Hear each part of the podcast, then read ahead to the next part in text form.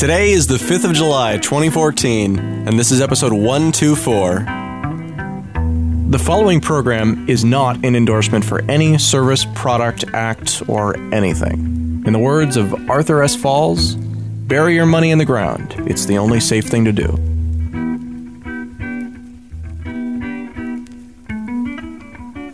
Welcome to Let's Talk Bitcoin, a twice weekly show about the ideas, people, and projects building the digital economy and the future of money. We're off and running with LTB Coin, and a lot has happened in the last week since we launched. If you've added your LTB coin address into your profile at letstalkbitcoin.com, check your wallet. If you've had a piece of content published on the front page in the last week, check your wallet.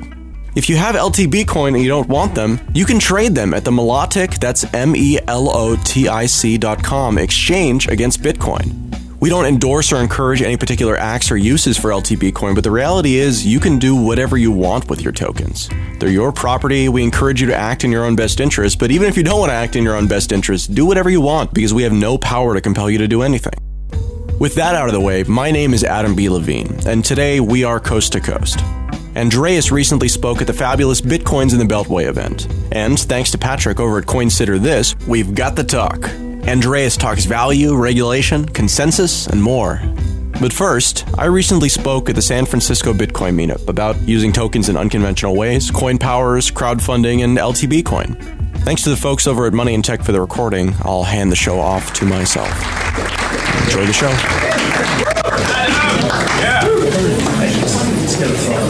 So my name is Adam B. Levine. I'm the editor-in-chief of Let's Talk Bitcoin and the LTB Network, and I'm also the uh, chief visionary officer of a couple of different companies, uh, notably uh, CoinPowers.com, which I'm going to be talking about a little bit here today. Um, chief visionary officer is a really cool title that I really like. I didn't know what to call myself when I started getting involved with these projects because I, uh, you know, I talk a lot. That's pretty much the thing that I do. I like, I can riff on people's ideas and I can help them iterate and I can help them, you know, take their dumb idea and make it less dumb sometimes. Sometimes that's what's necessary. So today we're going to talk about something that I've been working on now for, I guess, about seven months.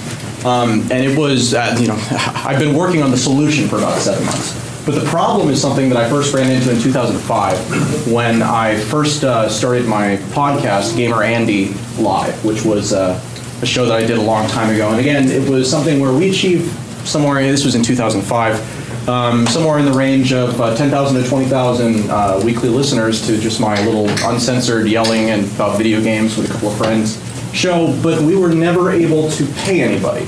And so I had a situation where at one point I had 20 people working for me and writing for me and, and doing stuff for me, and we were getting invited to events and flown all over the place, but there was never any money in it. And it was always really bizarre to me that that was possible.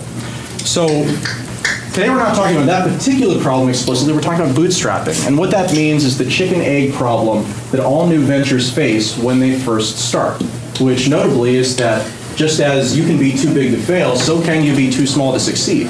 And so just as, you know, if you have if you've started a forum or a company that, you know, is, is relies on users, a social network, anybody who started a social network, the first hundred users, the first thousand users, those are the people who are your absolute saints. And it's not because they're awesome, it's because they're there and they're there first, and that's what matters, because they'll be the people who bring in the people who come after them.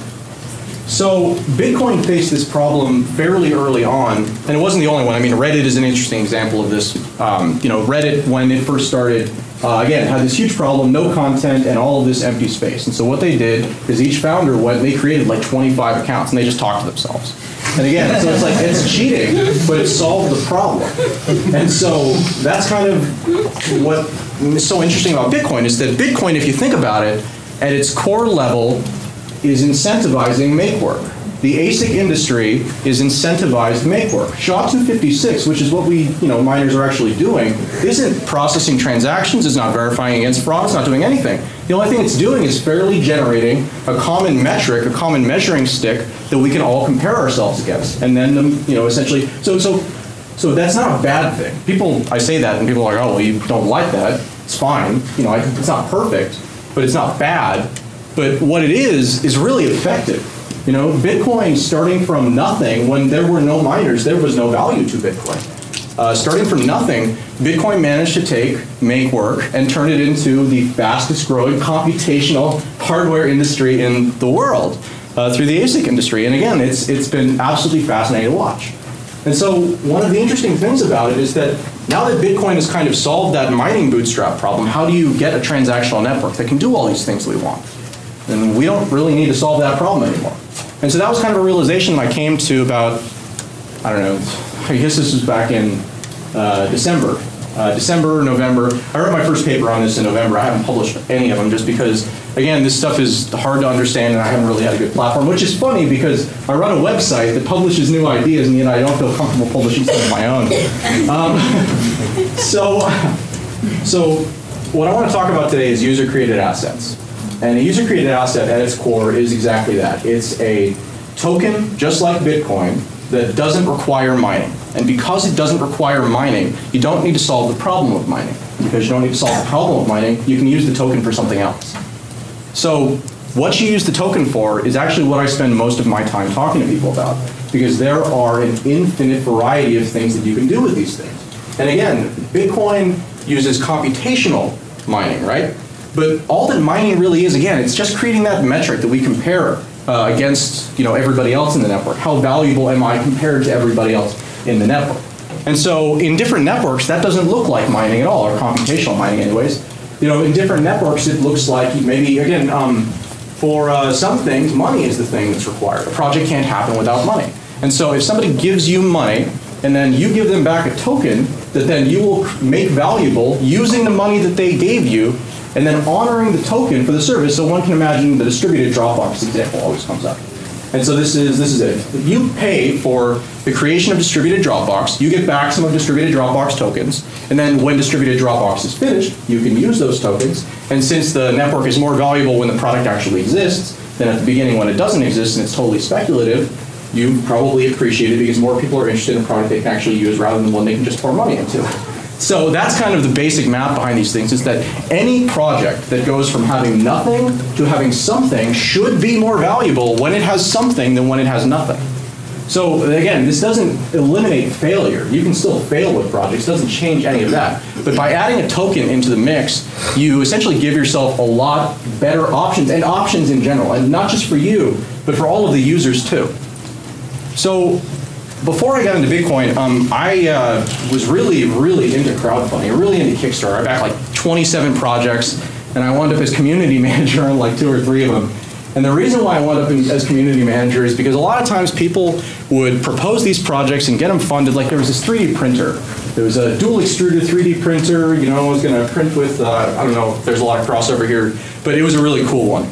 And it was supposed to take about six months. And it was one guy doing it and he spent all the money. He was a smart guy, smart guy, engineer, um, designed this really cool 3D printer, and uh, spent all the money buying supplies and didn't allocate anything for actually doing the labor. And so he had to fabricate 500 machines with like 200 parts or 300 custom parts each, uh, and it took like an extra year. And so what happens is that over time, uh, you know, when a project goes like this, people start to kind of defect. And even though this is a donation and you're not getting your money back, I mean, that's the deal when you sign up with Kickstarter, people ask and people have terrible stories. And they're like, you know, I need this money to graduate. And again, as a community manager, I fielded a lot of these. And so again, the thing that really was just emphasized to me is that once you've made this commitment, you have no choice. And even if you did have a choice, even if the creator is willing to break the rules in order to give you your refund so you can do the thing that you need to do, it's a terrible outcome for everybody because now there's money being drawn away from actually completing the project, and you can essentially have a run on the bank in this sort of situation, which then collapses the whole thing. So there's another problem with Kickstarter, and it's that you can only get someone to support your project if they like what you're doing, believe it will work, want the thing that you're offering as a reward, and agree with the price that you're uh, that you're asking for, and of course, you know, find you. so, so you're targeting a niche of a niche of a niche of a niche, and it's hard because again, like crowdfunding has gotten really popular. So in the beginning, there wasn't a lot of competition, but now there's a lot of competition. So you can fix all of these problems basically by adding a token to the mix. You know, for the reasons that I've talked about, these tokens are valuable if the project succeeds. Again, if the project fails, can't do anything about that. But actually, you have more options because if a project, if you perceive a project to be failing, then you can sell it. You'll probably you can sell the token that would be uh, that would be useful for it otherwise. And you know, again, like with Kickstarter, you, you couldn't do that. So you might be selling at a loss, but when comparing it to the current option of Kickstarter, having the option to make the decision for yourself, if you need that money, it might be worth it to you. Or if the project is failing, it might be worth it to you. And the flip side of this, of course, is that, you know, like a, an example is a game called Star Citizen that funded on uh, Kickstarter maybe a year and a half ago. And uh, very high profile space game. And what they did is they offered these really cool ship packages, like $500, $600 type um, you know, unique ships or ships that were limited edition only during the crowdfunding campaign. And of course, people who discovered the game after the crowdfunding campaign was over, they wanted those. And so what they eventually what they eventually did is they've made it so that the you can actually trade these packages. But again, if you just have a token in the middle there, if so, so the way this works is that I want to create a project. I want all of you to give me money. I uh, essentially tell you the way that I'm going to distribute. I tell you the rules that we're going to use to distribute these things. And then at the end of it, if I've raised that much money, then we create the tokens, the project funds, and, uh, and essentially the tokens go out into the wild. I have my money to develop the project. I have my Bitcoin. If you want to sell your token, giving you access to my project, you can totally do that. It doesn't affect me at all. And again, so there's this, there's this interesting interplay where by giving control where there was no control to users, those users now, the responsibility isn't on me. The responsibility is entirely on them. And really, that's what you want from people who are donating to support you. You want their donation, and then you want to give them back a token that represents the value that their donation brought in. If the project fails again, nothing you can do about it. So I've gotten actually way off track on my notes. Um, so the thing that I found uh, as we were kind of going, you know, I've been trying to scratch my own itch for so long on this stuff. I kind of view myself as a chief user because we keep building systems because I keep running into problems. So we've been building um, on the Let's Talk Bitcoin platform this thing that's called an asset distributor. Um, or we're calling it asset drop, actually. Um, and uh, basically what it is is uh, these user-created assets are all built on top of Bitcoin. There are a variety of protocols, essentially different rule sets that you can use to embed your token into Bitcoin, and then it uses the Bitcoin network. Um, you can use Mastercoin, you can use colored coins, you can use Counterparty.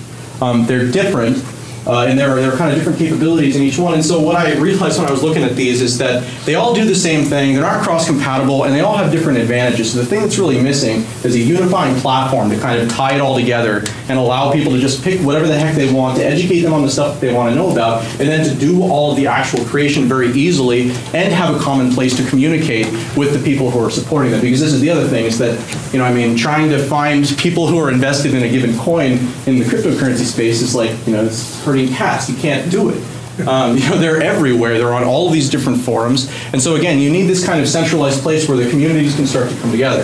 And so I got sucked into a project called Coin Powers that is pretty much that. It's part crowdfunding platform um, and part essentially coin social network. And uh, again, I uh, met the I wrote an article about uh, Kickstarter. Anyways, I'm sorry. I'm going off into the weeds here. We have limited time, so I'm not going to get into this too much. The point is, is that um, what I'm building with Coin Powers is a combination of a platform and a toolkit. So the platform, again, is about trying to express yourself, get your message out there, make it very easy to do that, and tie together all of these disparate coin communities.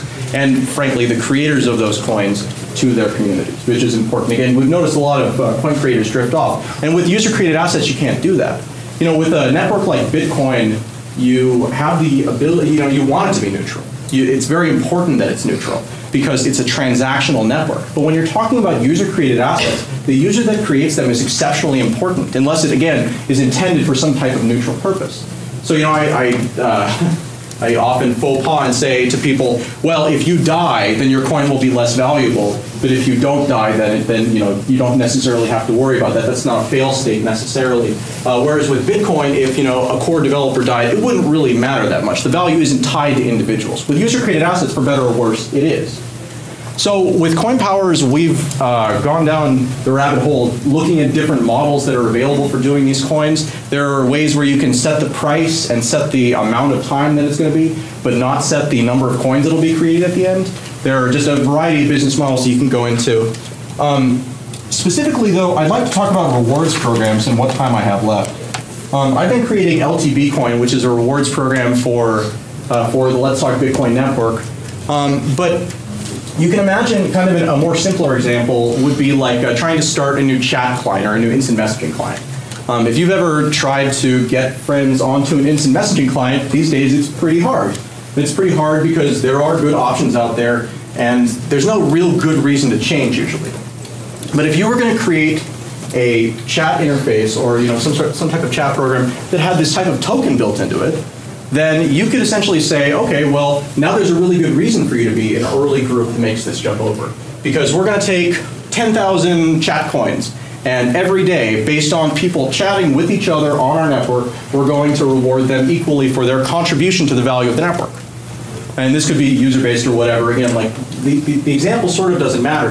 The point is, is that by creating this sort of incentive structure, where when you participate when there are fewer people, you get more people participating when there are fewer people, and it doesn't disincentivize people from participating when there are lots of people. That's just the network effect taking, you know, taking over. But it means that again, like so long as you keep doing this, if the numbers drop low again, you have a reason for those numbers to go back up. And so again, it's kind of this like guarantee of minimal levels of activity. Um, so Let's Talk Bitcoin is a content network. Uh, we started out in April of last year as a single twice weekly blog, and then in uh, December we added I think four or five new shows um, to the network and just upgraded our website to a completely custom platform with cryptocurrency baked into it. Very excited about that. I have to tell you, uh, I first started talking about these cryptocurrency enabled platforms um, last year. And the cool part about it is that we've now gotten Let's Talk Bitcoin to a point where each user can associate an address with their account.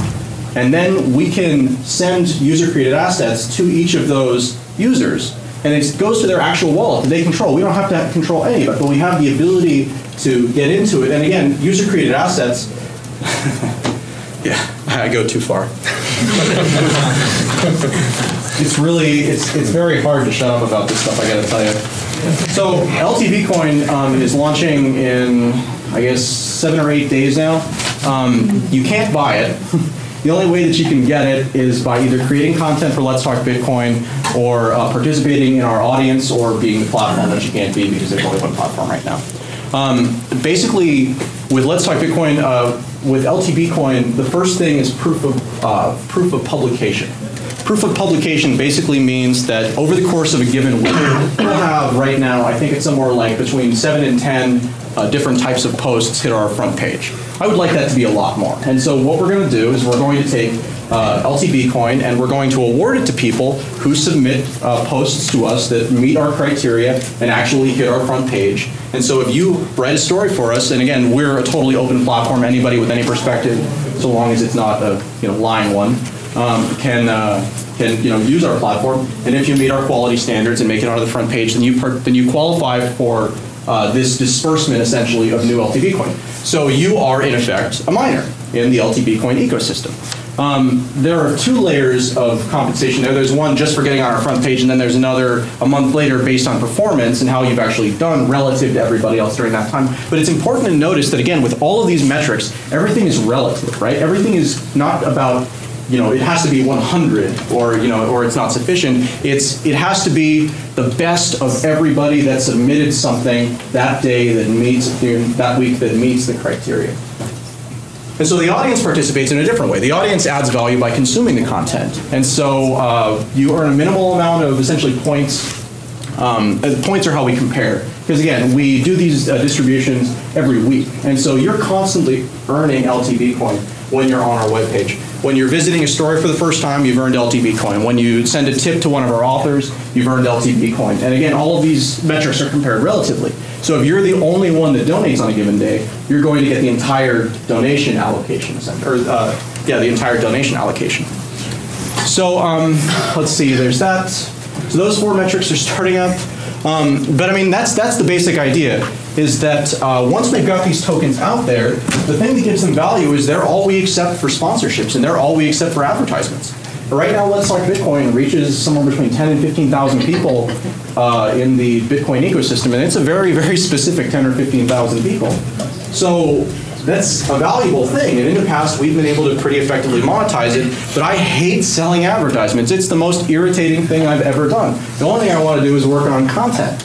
And so, again, what I've done with this is the reason really why we're doing this is exactly because of that. Because I don't want to be the salesman anymore, and I don't want to hire a salesman to be responsible for him doing or do a commission system or anything like that. I want to turn everybody into a sales rep for us if they want to be. And essentially, what we're doing is we are not selling sponsorships for LTB Coin. We are selling sponsor tokens for LTB Coin.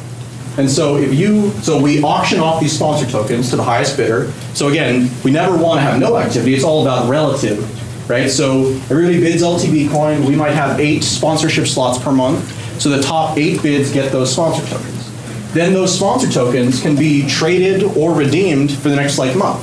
And when you redeem them, you essentially are locking in your sponsorship and you know whatever message, so long as it again complies with our published standards, um, is okay and, uh, and, and, and you go from there basically. Um, published standards, lost my place. Anybody? How are you getting paid? How am I getting paid? Thank you. Um, yeah, so that's it basically. Because again, um, not everybody is going to participate in the LTB coin ecosystem. We're asking people to jump through hoops, and really, I don't think that that that many people who aren't fans or aren't incentivized by the type of system we're putting together are going to be that. So what it means is that somebody who's just a listener or whatever can take some of the LTB coin that they earn through normal activities on the site or creating content, and they, or they can buy it on a market from somebody who we've uh, given it to first through those methods, and then go on to um, and then uh, essentially take the LTB coin, buy the uh, the sponsor token with it, and sell it to somebody for Bitcoin or whatever, and then that person can redeem it. So again, it sort of stretches it out and makes it so that rather than uh, than me having to make the decision or, or us having to make the decision, instead the whole community can make the decision. And if you wanted to have you know a group of people get together and pool their LTB coin and just have you know uh, community ads or something like that. Again, with this with this sort of system, it's very possible. So, so this is really an ongoing journey for me. Um, it's definitely not over yet. I'm kind of, uh, you know, th- this is this has been a really wild year. Things have moved so fast. I wanted to launch this four months ago, and the reality continues to be that it just takes forever to do anything. And again, forever in this space is four months. That's that's the hilarious part, is that this is like this has all come together in the last couple of months. Um, and the real big push that has gotten us to this point has been bringing on uh, more people to help me. That's really something that I encourage people to do. I have a horrible time delegating, very very difficult. And uh, since I've been able to do that more with LTB Coin, we've made much faster progress. If you'd like to learn more about Let's Talk Bitcoin, you can visit letstalkbitcoin.com. I am all over the place and uh, you know available. Adam at letstalkbitcoin.com if you want to send me an email, and I'll be around to talk. Thanks a lot.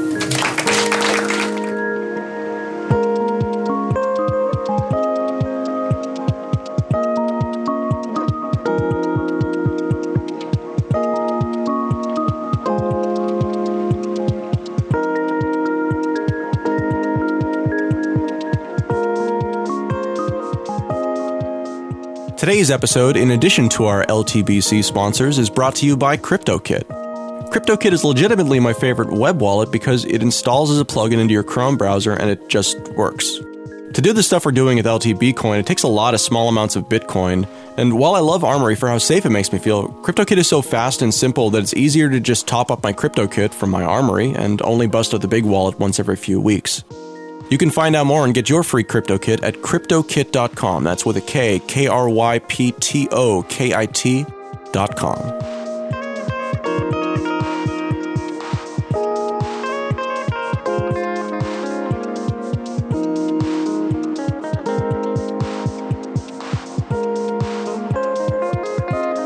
With a high bid of 10,500 LTB coin, longtime LTB writer Brian Cohen is our patron of the day. Brian is one of the most entrepreneurial people I've ever met, and true to form, he's the first I know of offering what we call a bridge service as LTB Coin moves from the huh stage to mainstream. Basically, if you'd like to sponsor Let's Talk Bitcoin, but don't already have LTB Coin, create content, and your time is more valuable than your money, you can contact Brian, agree on a rate, and he'll handle the bidding for you, pay for the spots you win with LTB Coin he's earned from creating his content for us. You might remember Bitcoin Megaphone's sponsorship on the last episode. Brian was the one that made that happen with this service. To learn more, visit Brian's website at bitofthis.com. That's B I T of this.com and find LTB under the Bitcoin menu. With a high bid of 6,500 LTB coin, Andrew DeGabriele wants you to know about the upcoming Crypto for Change blog. Andrew is looking for writers who find the big picture of Bitcoin's disruption and change more fascinating than its investment merits or its potential to upset the man. Real change will impact areas of law, democracy, economics, finance, and will empower marginalized societies. Crypto for Change is going to be one of the first new blogs releasing on the LTB network. Basically, posting on one of these blogs is your ticket to getting on the front page of LTB and earning your share of LTB coin rewards.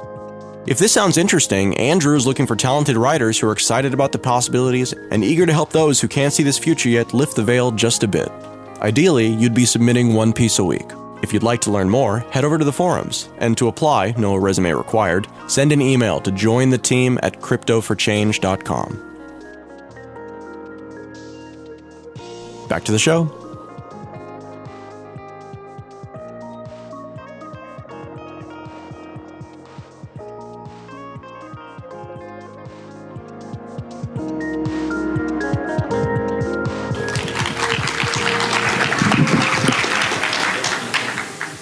It is um, such a huge pleasure to be here today. I've uh, been following Jason's work for Sean's Outpost, his homeless uh, outreach and support charity. And um, if you don't know what Jason's been doing for the last several months, he ran from Miami to San Francisco um, in order to raise money for Sean's Outpost, which is just such an incredible thing. Um, I'm a geek, so I don't run unless there's a bear chasing me. So uh, I can't imagine not only not doing 30 miles a day, but doing one mile a day is a bit daunting. So it's it's quite remarkable what uh, what Jason did for charity, and he continues to do that every single day. So I, I'm really happy to be here. So I wanted to talk today about the future of cryptocurrency, and I wanted to start by talking a bit about regulation and new ways of doing regulation. I think this is the town to talk about it, right? So there's this ongoing conversation these days about whether Bitcoin should be regulated. And there are really two broad camps in this space. Some people who believe that we need more regulation in Bitcoin in order to protect consumers, in order to provide more certainty, in order to reduce risk. And, and there are people who are philosophically opposed, fundamentally philosophically opposed to regulation of Bitcoin. On, on their basic moral principles, they think that Bitcoin should operate entirely as a free market without any regulation and see regulation as an alien enemy force, as a force of corruption. And I fall in neither of those camps. I'm opposed to regulation on purely practical terms. And let me tell you why. And then we'll talk a bit about what we can do next. So the reason I'm opposed to regulation is quite simple. Um, it doesn't work. It didn't work before the financial crisis in 2008 when banks and other financial industry players took enormous risks with other people's money, despite all of the frameworks that were there to prevent exactly that from happening. It didn't work during the financial crisis when the response of regulators was not to investigate, but instead to cover up so as not to spook the markets and to feed these behaviors with more money in order to not let them destabilize the entire economy. And regulation most certainly didn't work after 2008 when we discovered that the mortgage market that was hopelessly corrupt and an absolute casino of greed was just the tip of the iceberg. Because that same behavior then translated into fraudulent mortgage foreclosures, fraud closures with robo signing, and no one was punished for that.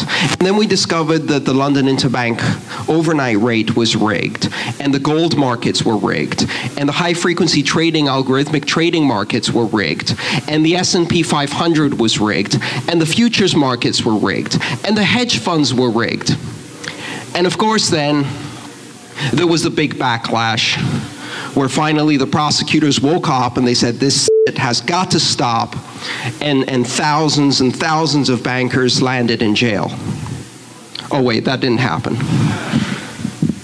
And so regulation didn't work. It didn't protect consumers, especially the most vulnerable consumers, at a time when they needed protection from parasitic capitalism and greed. It didn't protect consumers or the markets during the crisis, and it didn't cause any repercussions for those who were exhibiting this behavior. In fact, if anything, one could argue that the behavior of the regula- regulatory agencies after the crisis, where they imposed fines that were less than the profits made by fraud, was an incentive scheme. It rewarded that bad behavior. And so here we are today, and the too big to fail banks are bigger, and none of them went to jail.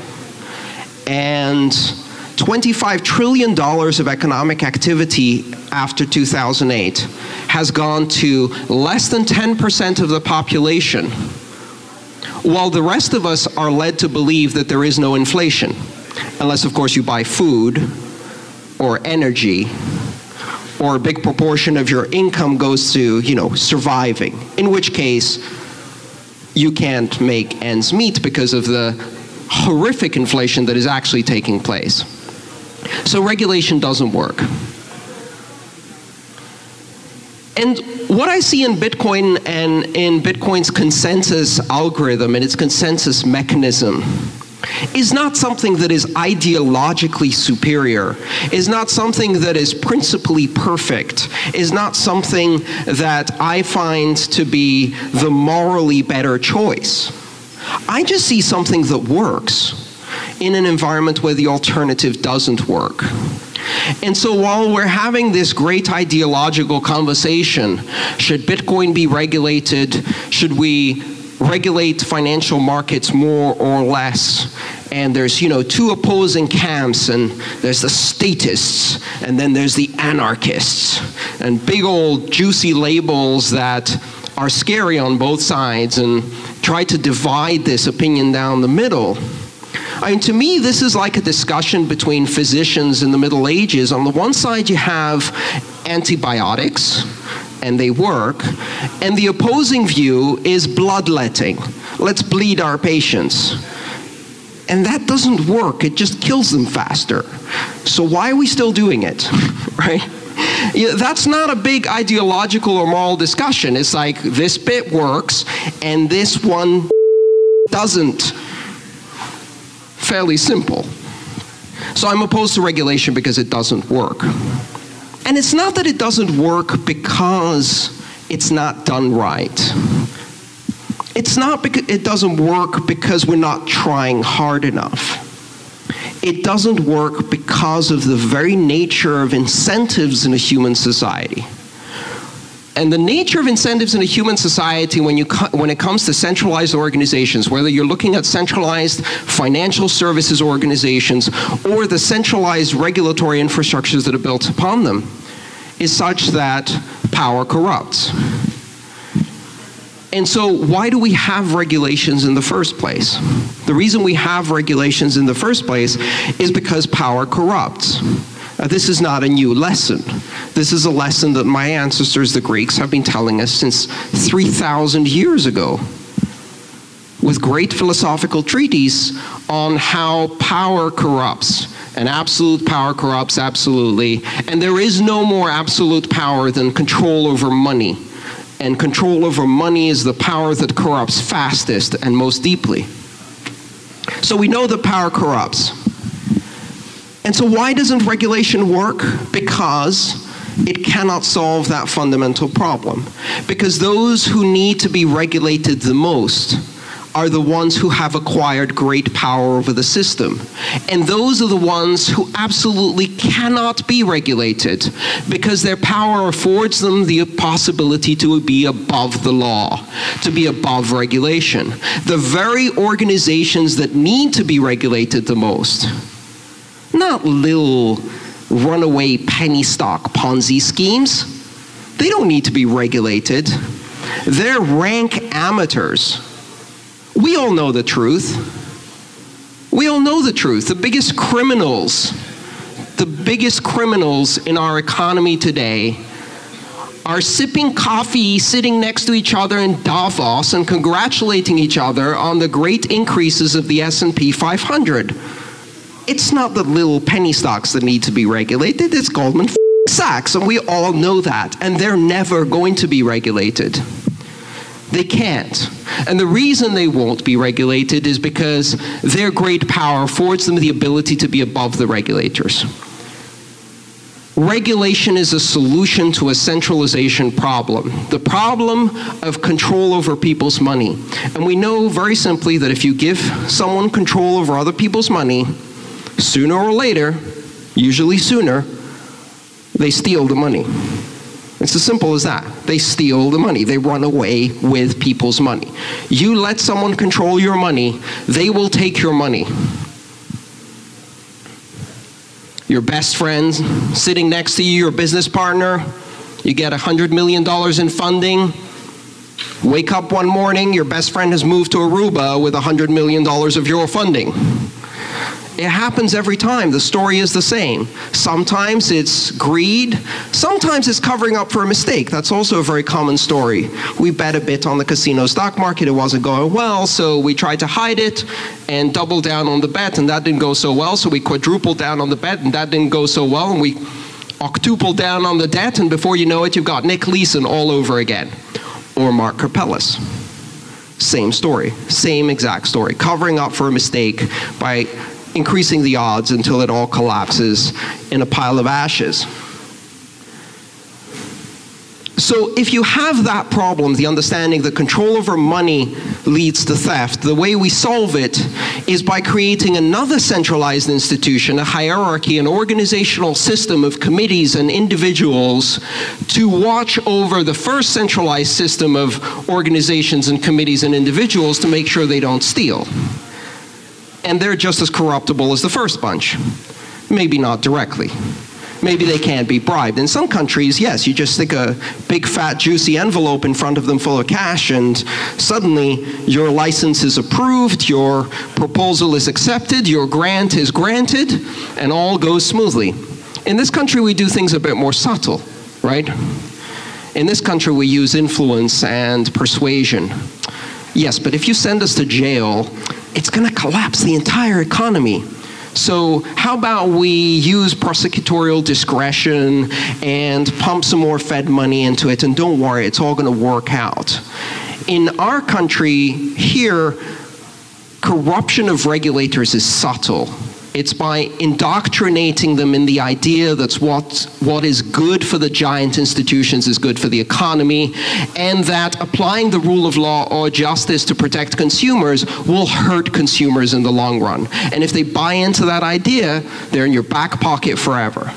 Regulation doesn't work because it's a centralized solution to a centralized problem. And then there was Bitcoin. And Bitcoin offers us this really simple, elegant solution, the consensus algorithm. And the consensus algorithm works by aligning the incentives of the participants directly with the incentives of the broader network by ensuring not through regulation, not through rules, not through institutions, not through committees, not through fallible human beings, but instead through the elegance of mathematical theory applied to game theory, to incentives in a complex structure. The blockchain consensus algorithm ensures that cheating doesn't get you the reward. And that simple, elegant solution shouldn't work. It's the kind of thing that doesn't work in theory, but only in practice, like Wikipedia or the internet. If you look at it on a piece of paper, you think, eh, that can't possibly work. What do you mean everybody can edit the articles? It's going to be a clusterfuck.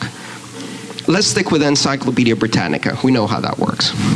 And yet, in practice, it does work. In practice, at scale, the simple, elegant alignment of incentives with outcomes through game theory works. And it worked when Bitcoin was tiny in 2009, and it keeps getting better. It's actually more effective as time goes by. So now we're looking at a multi billion dollar economy where miners do not cheat. Have we discovered the most honest people on the planet? No. We haven't. Is the pie not big enough to steal? Of course it's big enough to steal. The shenanigans you see in a county committee to steal a few million dollars of waste management budget are legendary. And here we have a multi billion dollar economy, and the miners are not stealing. And the reason they're not stealing is because the system makes it in their best interest to play by the rules rather than against the rules. Because we're not trying to build a system that asks you to not be evil. We've built a system where you can't be evil because it doesn't pay. And that is a better system. That is as better than centralized regulation, as antibiotics are better than bloodletting.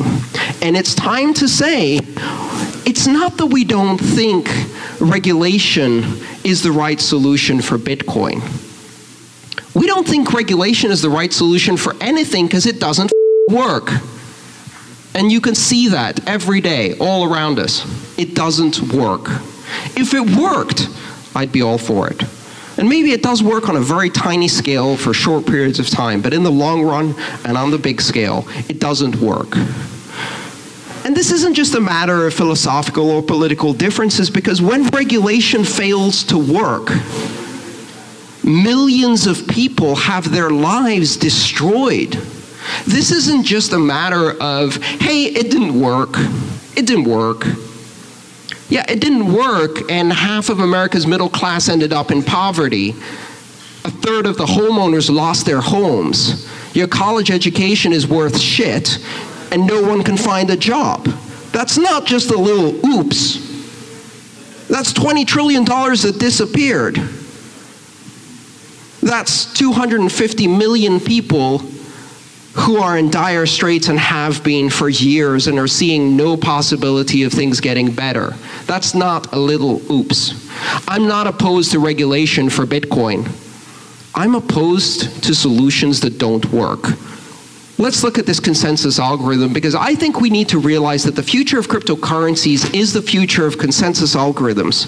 It's the future of scalable consensus systems that align incentives with the outcomes we desire. And we can take this and run with it. We can actually create better solutions for a much broader set of problems than simply don't steal the money. We've already shown it works for don't steal the money. And now we can show that it works for a broad variety of other systems. I'm most excited by the startups that we see in this space that are taking the consensus algorithm system of Bitcoin and they're applying it to novel problems.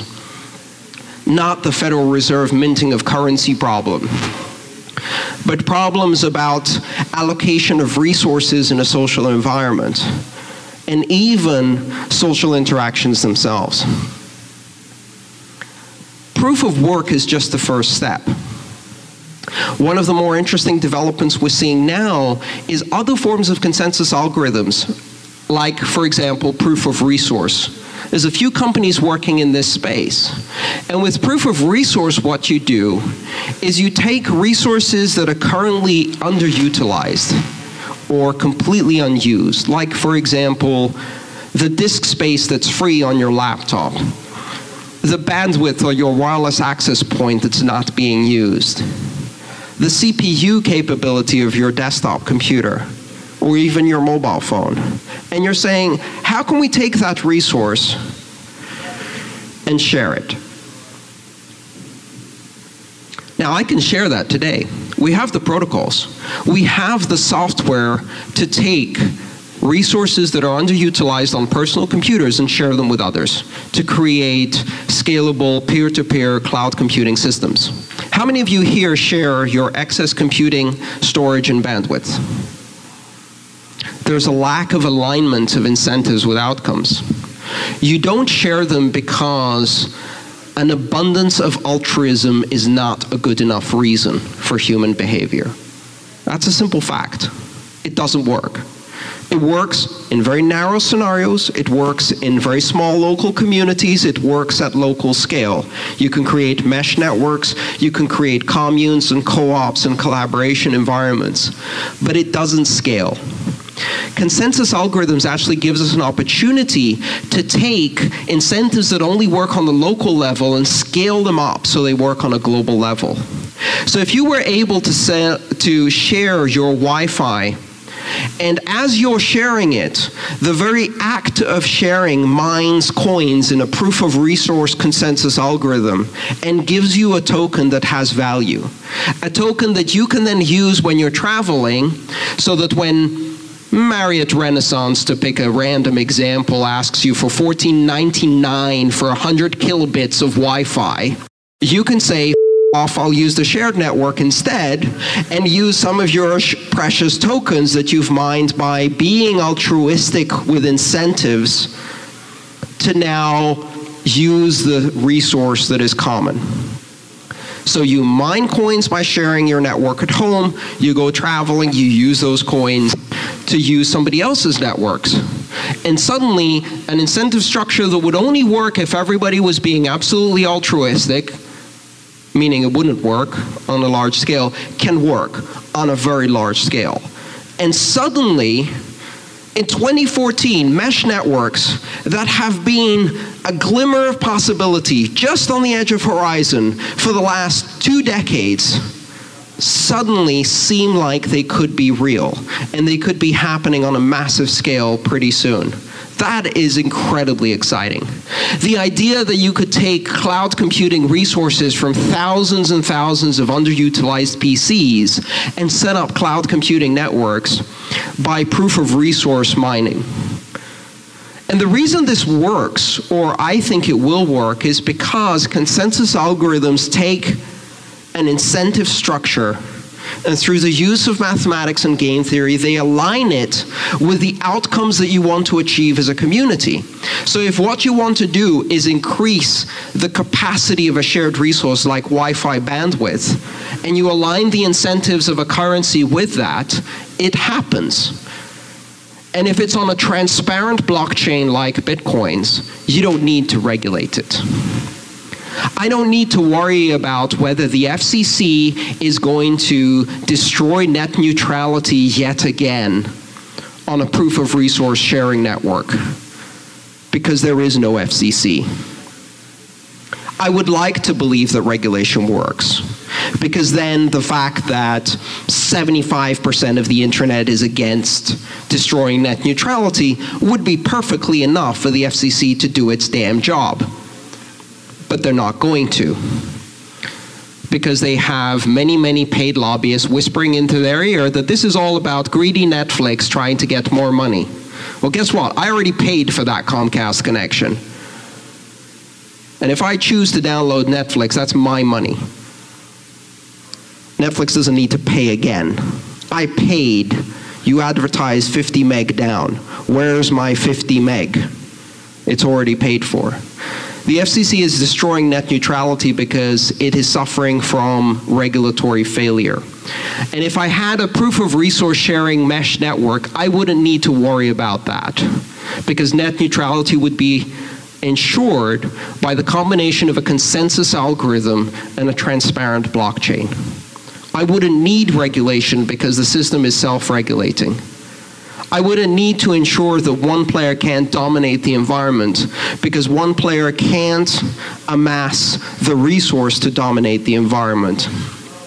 And if they did, the incentive would be for them to share that resource for reward rather than to use it to destroy the environment. But it goes a lot further than just allocating resources. One of the interesting experiments that we're beginning to see now, which I find fascinating, is the concept of proof of publishing and the use of consensus algorithms to incentivize behaviors on social media. Positive behaviors that build community, positive behaviors that enhance the conversation, the discussion. Um, one of the organizations I work with, disclaimer here, Let's Talk Bitcoin, is launching an ambitious project.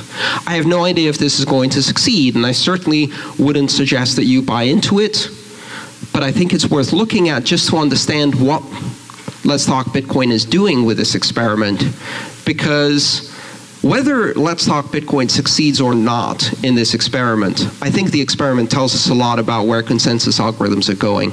And somebody else will eventually succeed here.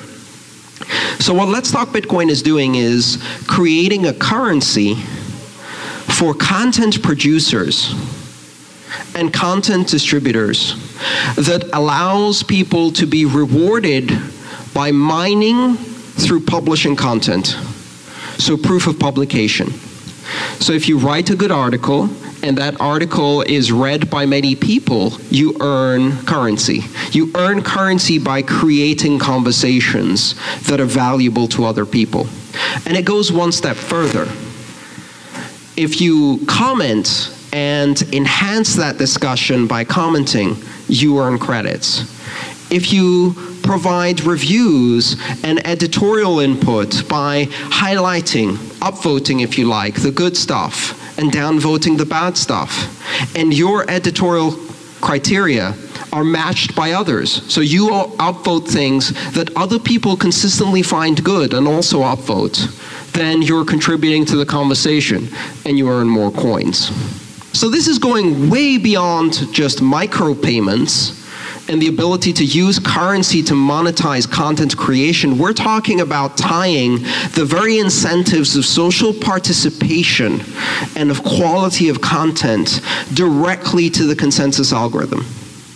So, using the consensus algorithm to incentivize exactly the behaviors that make for good community.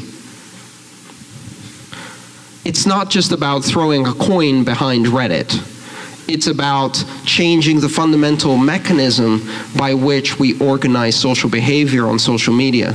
So, yes, it would be very cool if tomorrow morning Facebook announced that they're adopting Bitcoin as a payment mechanism.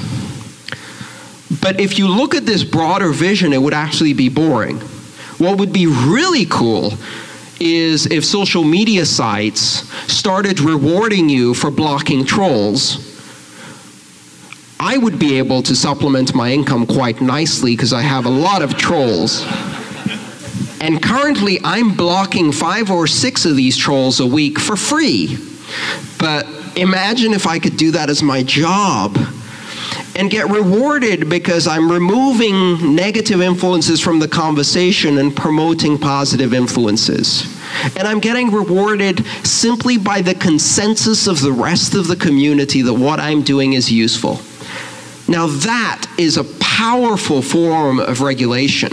That is a system of regulation that can work, that will align the very incentives of individual behavior with the desired social outcomes for better conversation.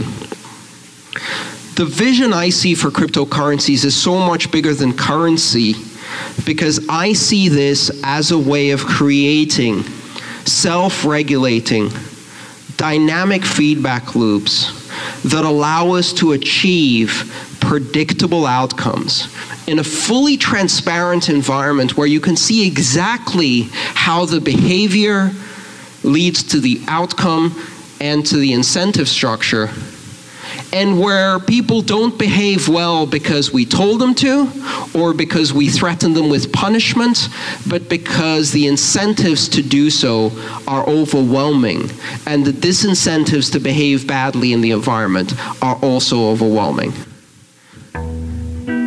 And that's why I'm opposed to regulation, because it doesn't work. And that's why I believe strongly in the Bitcoin consensus algorithm because it works. Thank you.